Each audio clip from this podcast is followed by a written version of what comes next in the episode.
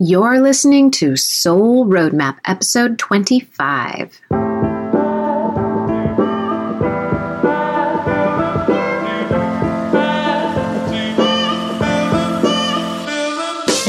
Welcome to Soul Roadmap Podcast. Each week, you'll hear strategies and inspiration to take action and live life better.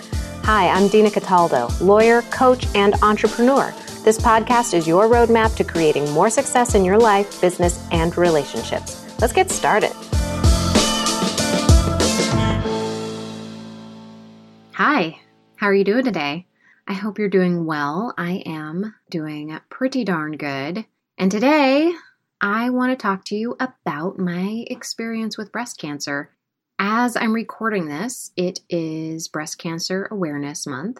And I've probably started recording this podcast a few times now because I didn't really know how to start it. I feel strange talking about my experience when it's in relation to my coaching business or this podcast because I don't want to be that person known for having breast cancer. I don't really identify with being a breast cancer some people use the word survivor. I don't particularly care for that word because I think it has some victim connotations to it. So I very much use the word thriver. So I don't really identify with the breast cancer community. It's not something that I regularly attend events. I don't have a lot of friends who are in the circles that I see online that are people who have gone through breast cancer. I just don't. And it's not because I don't think those are great groups. I just never have felt a part of those groups. But I wanted to share my experience because it was very tied in to my development as an attorney. It was very much tied into what I'm doing now. I mean, I would not be doing this now but for the fact that I had this experience at 29 years old.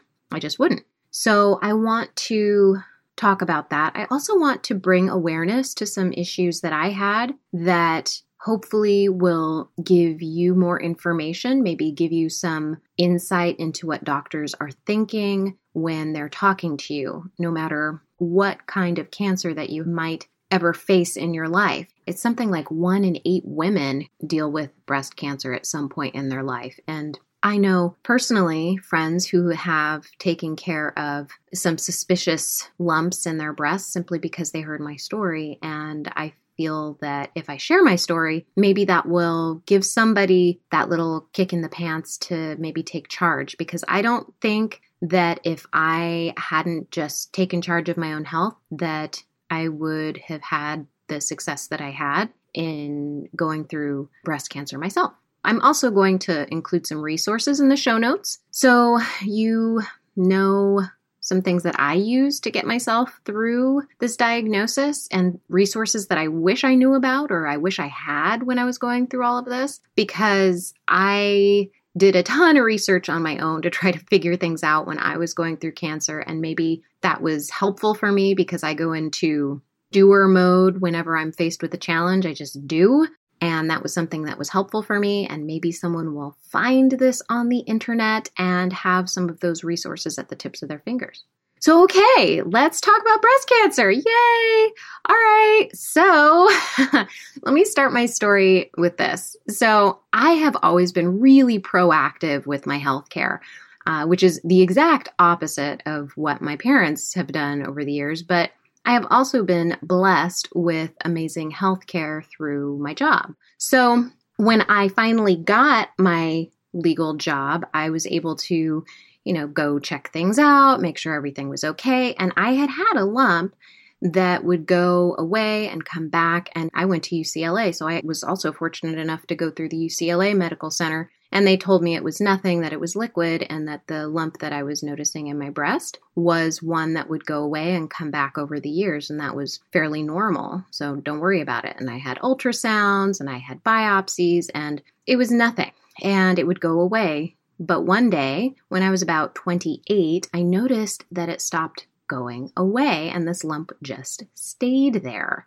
I think what really made me start thinking about getting it checked out was just it was pure looks. It was all about, I didn't really feel like this lump was very attractive, and I wanted to just double check and make sure that it wasn't anything because it was just staying still. Now, keep in mind, when I was noticing this, I was also in the middle of the toughest part of my career. I was working up to 70 hours a week on the trial teams in my office. And so I was in constant work mode. And at the same time, I had two other women who I came up at the DA's office with who were also diagnosed with cancer. So I was one of three women who ended up being diagnosed with some sort of cancer out of our law school class that was started in the office. And I was the only one of those three who survived.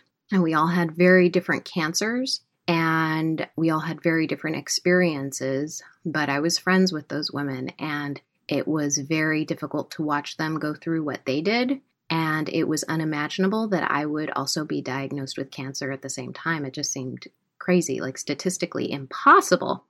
So I went to get another ultrasound of this lump and just make sure like hey is this still liquid? Is it feels solid? Is there something else going on here? And they did an ultrasound again. They said it was fine but you know what? We're going to double check and do a mammogram. And they said well the mammogram looks fine but you know what? We're going to double check and do a biopsy. And then they did the biopsy which was incredibly painful by the way. And it was still nothing. And they sent me on my way I did have one woman, however, on the way out say, Well, you know, if it was me, I'd have it removed. I'm like, okay, great. But she gave me the name of somebody, and I ended up giving her a call and I went to just have it removed simply because I was self conscious about this lump that was on my breast. It felt really unattractive. So I went to the surgeon, Dr. Lisa Gerges, who is amazing. She's with Sutter Health and I loved her immediately. She's one of those women who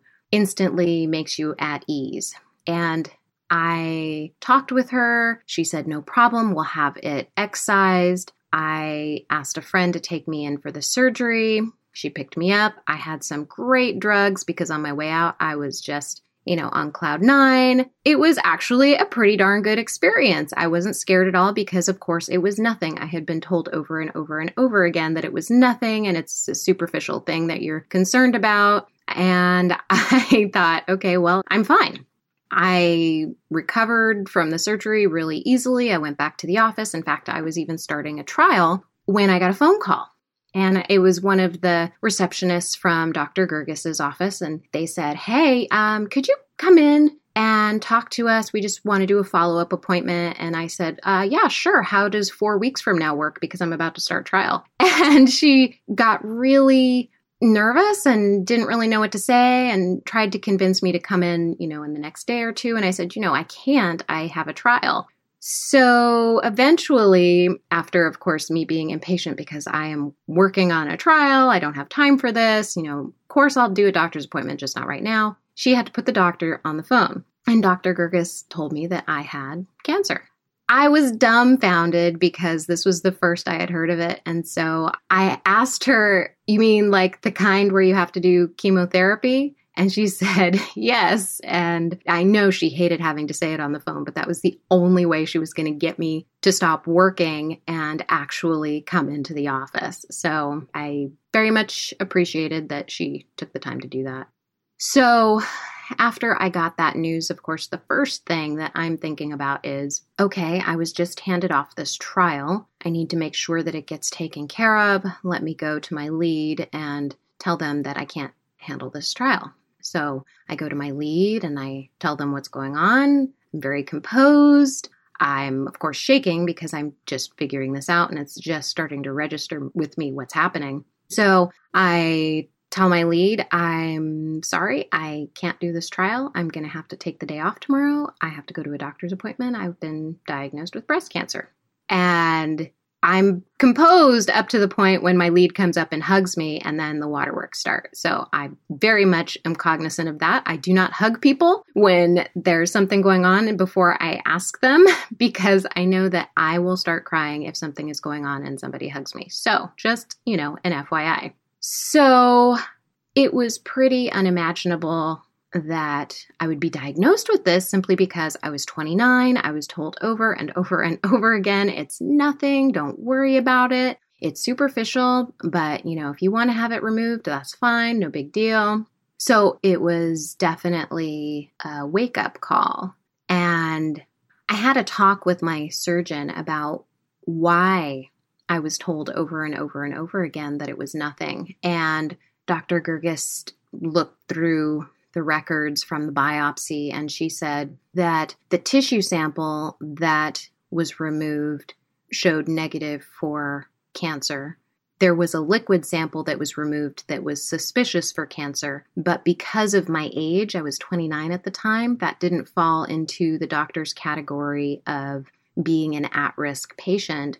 So they followed the tissue sample and determined that I did not have cancer. So that's something that you want to keep in mind is that when you're getting a biopsy done, the doctor's only getting a very small part of whatever bit of that cancer is. So I had a larger lump. It was probably like three centimeters, I want to say. And they removed a piece of that three centimeters, but that doesn't mean that just next to where they removed that tissue that it wasn't cancerous. So, anytime you're removing tissue, it's not necessarily determinative that what is in your body is not cancer. So, that's just something to keep in mind. um, that's not a question I would have thought to have asked. I wouldn't have thought to ask, was there a liquid sample taken and was that suspicious? Was the tissue sample a large enough sample to determine whether or not it was cancer? I mean, I wouldn't have thought of any of those questions. So, those are questions that you may want to consider if you ever have to go through that or a loved one ever has to go through that. I wasn't thrilled with the fact that because I was 29 at the time that the doctors lumped me into a category of people who were not at risk, but that's kind of the reality of how our medical system works from what I understand. So although you know i'm sure that they serve a purpose. I did not see the purpose at the time of putting me through mammogram after mammogram when i was going to fall under that category of being too young. Because i had a large lump. It wasn't as if it wasn't something that the mammogram didn't see. It was that they categorized me as a younger person not at risk. And that in conjunction with the tissue sample that told them that i did not have cancer. But i did so, what did I do after I discovered I had cancer? Well, I knew I had to do something differently. And I pretty much immediately associated my cancer with stress because I didn't have any of those things that would put me in a category of someone who was at risk. So, for instance, I didn't have any family members that I knew of that had cancer or breast cancer. I didn't test positive for the breast cancer genes. I didn't have any behaviors that would indicate that I would get cancer, but one of the behaviors that can contribute to cancer is stress. And I don't know for sure that stress is what turned that benign lump into cancer because that's what happens. The cells in my body mutated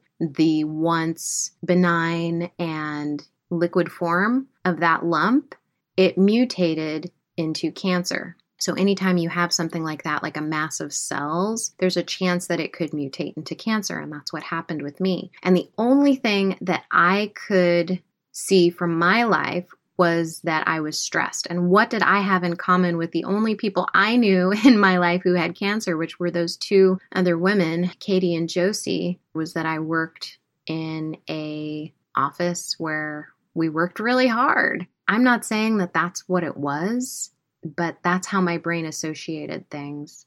So I started looking at what I needed to do differently. The first thing I did was follow the suggestion of a coworker, which was to start yoga. I had resisted starting yoga because it felt like one of those things that snobby women do and pretentious women do, but it was calling to me. You know, I, would walk by this place every so often and I wanted to go in, but I was hesitant. Then, when I was diagnosed with cancer, I thought, well, what the hell do I have to lose? I mean, I've got to do something differently. I don't know what it is. Why not try yoga? I went to yoga and I hated it. I felt out of place. I didn't feel comfortable, but I kept doing it anyway. There was something about it. I just knew I had to keep doing it anyway. I kept doing it even through chemo. I took time off of work and I went through chemotherapy and I gained like 35 pounds, which to me was demoralizing because I had always been slender and to gain that much weight. And I was told during chemotherapy, you lose weight, okay? So they told me, eat everything you want. Don't worry about it. Well, that doesn't necessarily hold true for everyone because I gained 35 pounds and it was really strange to me. I kept going to yoga anyway. I'd go a couple weeks after my treatment and then I'd take one week off because I'd have treatments every three weeks. So I'd take a treatment, I'd be so exhausted, like I'd have the strength of a kitten. Going to the grocery store was a major feat. I couldn't believe how tired I was. And chemo brain, that is a real thing. My brain would not function. I couldn't think and I would have friends who would come over to my apartment just to visit with me and they would talk to me and I could feel myself falling asleep and I felt so bad. I felt so bad, but my brain was so fuzzy and I couldn't concentrate.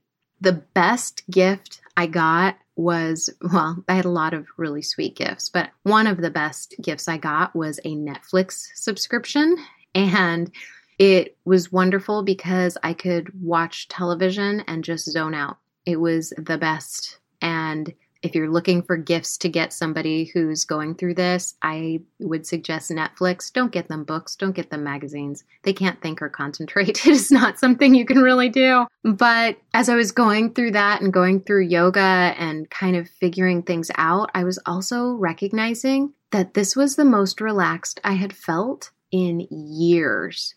I really felt like chemotherapy was a vacation for me. That was another signal to me that I needed to make some changes in my life because I had put so much pressure on myself through high school and undergrad and law school and now being an attorney to perform and not just perform, but to work myself into the ground because we're not taught in law school how to manage our time or how to take care of ourselves so that we can work more effectively. We're not taught any of that. We are just told work as hard as you can and you have to work harder than the person next to you so you can do well. You're only as good as your last trial. So you better work your butt off because if you don't do well on this trial, you're not going to look good to the supervisor. So it was a lot of pressure that we're putting on ourselves. And to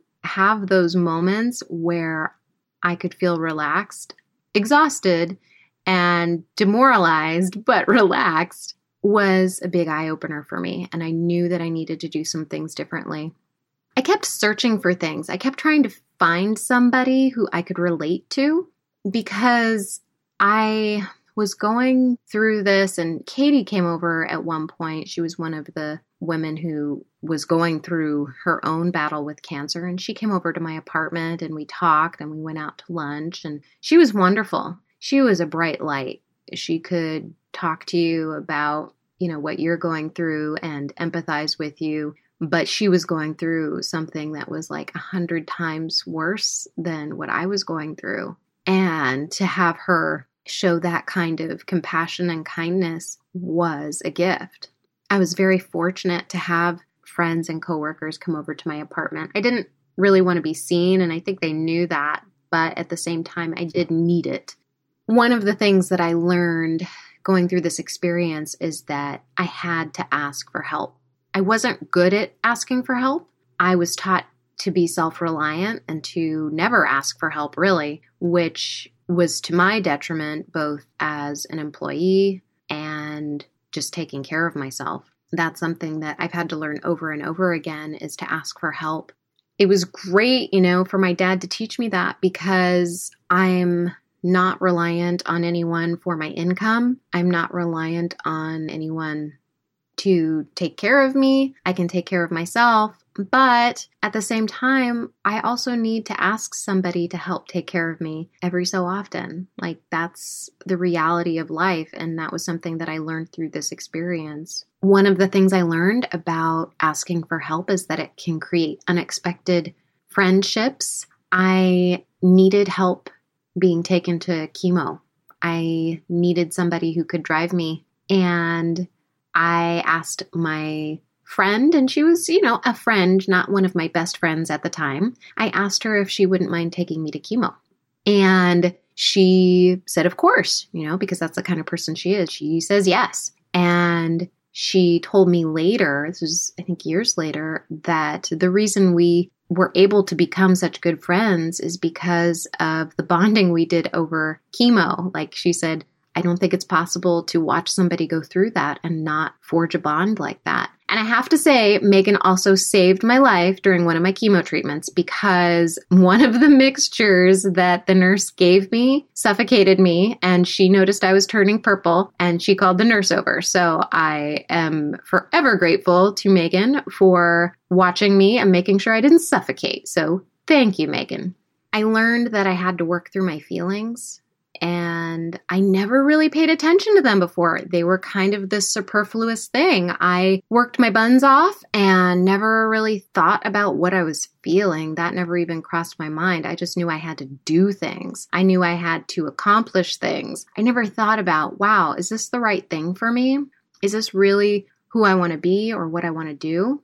Going through this breast cancer journey and going through yoga really helped put me in touch with my feelings. And I took yoga teacher training eventually, and that helped me work even further into them. But I recognized things and let go of things during this time during chemotherapy I recognized that I had to let go of things during this whole time of chemotherapy. There were things that I was holding on to that I didn't know I was holding on to, dreams that I needed to let go because they weren't what I wanted anyway. They weren't really my dreams. They were things that I held on to really tightly and didn't recognize that I wanted to let them go. But I felt guilty letting them go because I thought that's what I was supposed to do. I'd held on to it for so long that I thought I was just being weak or lazy by not following through. And it wasn't being weak, it wasn't being lazy. It's that I really didn't want to do those things. And my body and my brain was trying to tell me, hey, this isn't what you really want to do. But I wasn't paying attention to those signals. When I started getting more in touch with my feelings, getting in touch with any of my feelings really, that's when I started recognizing, hey, these things that you've been holding on to for so long, that's not really for you. I didn't know what was for me at that point. I just knew I needed to let go of some things that were not for me. I recognized that I needed to take care of myself while I was working those 70 hour weeks. I was eating microwavable meals. I was running, which I hated running. I didn't know I hated running until I started doing yoga. I had no idea. But I started cooking. I, I'm linking to the cookbook in the show notes. It's called The Cancer Fighting Kitchen. And the food was actually delicious.